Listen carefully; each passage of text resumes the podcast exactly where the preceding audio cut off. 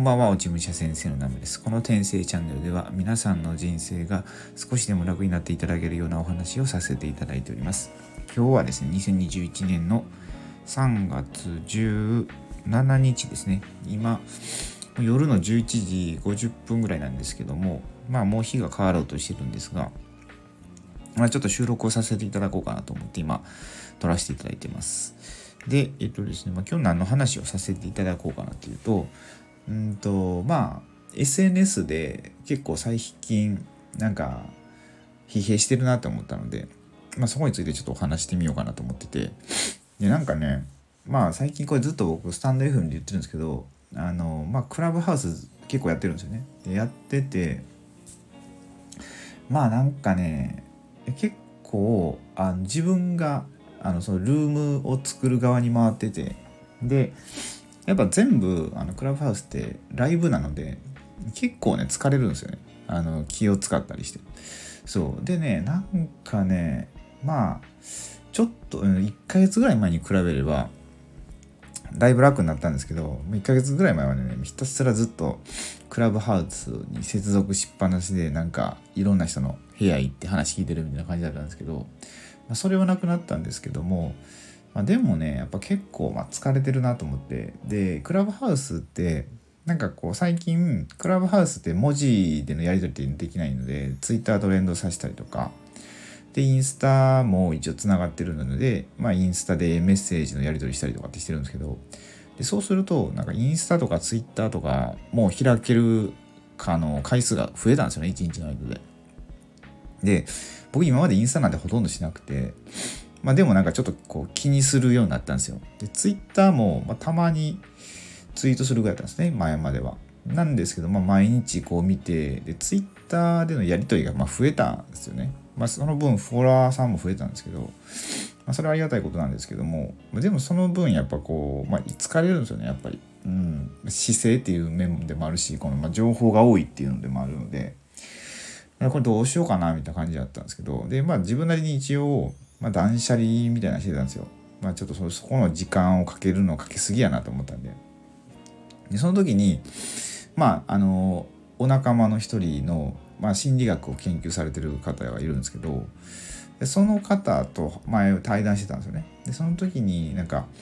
僕 iPhone 使ってるんですけど、iPhone の、まあ、もともと、うんと、入ってるアプリっていうんですかね、なんか、スクリーンなんとか、なん、なんやったかな。うんとね、スクリーン、ちょっと待ってくださいね。名前がね、あスクリーンタイムっていうのがあって、あの、設定のところ入っていただいて、で、紫のアイコンなんですけど、なんか、あの、砂時計みたいな形してるんですけど、でそこタップしてもらうと、えっ、ー、とね、これがどこやったかな？なんかね、えー、あ、そうそうそう。アプリの使用時間制限っていうのがあって、で、それで、これ1日の制限時間をあの制限できるんですよ。まあ、例えば、うんと、ツイッターだったら、ツイッター1日10分みたいな感じにしたら、えー、1日10分使ったらもうそこから使えなくなるみたいな感じなんですよね。まあもちろんそれ解除することもできるんですけど、まあ、ちょっとめんどくさいと。だからまあ、1日10分って決めたらそこから使わないっていう風に、まあ、えっ、ー、とね、ちょっと制限し始めたんですけど、まあ、結構ね、えー、と仕事で使ってるっていうのもあって、難しいんですよね。特にあのメッセンジャーとか LINE とかが難しいんで、まあ、これ時間のね配分をどうしようかなっていうのを今考えてるんですけどまあでも制限つけた方がうんとその分なんか余分なうん確認作業みたいななんかやっぱ引きになってちょくちょく見ちゃうんですよね。うん、その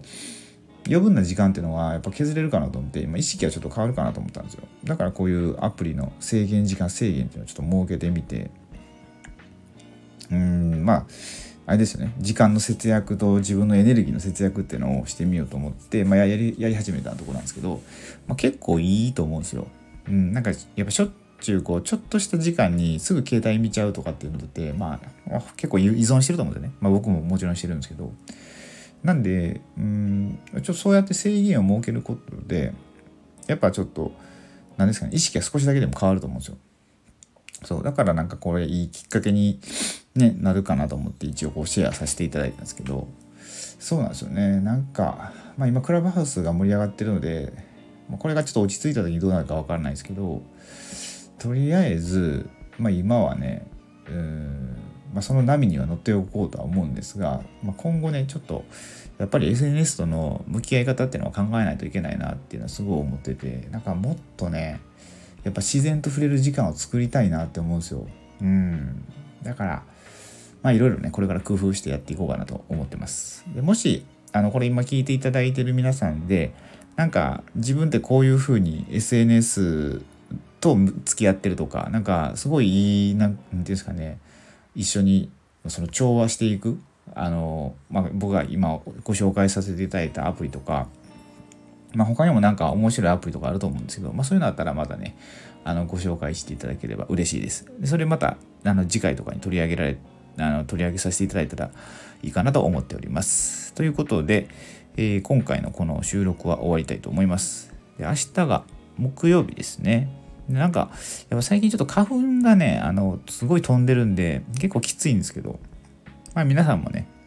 いろいろ多分お薬飲まれたりされてると思うんですが、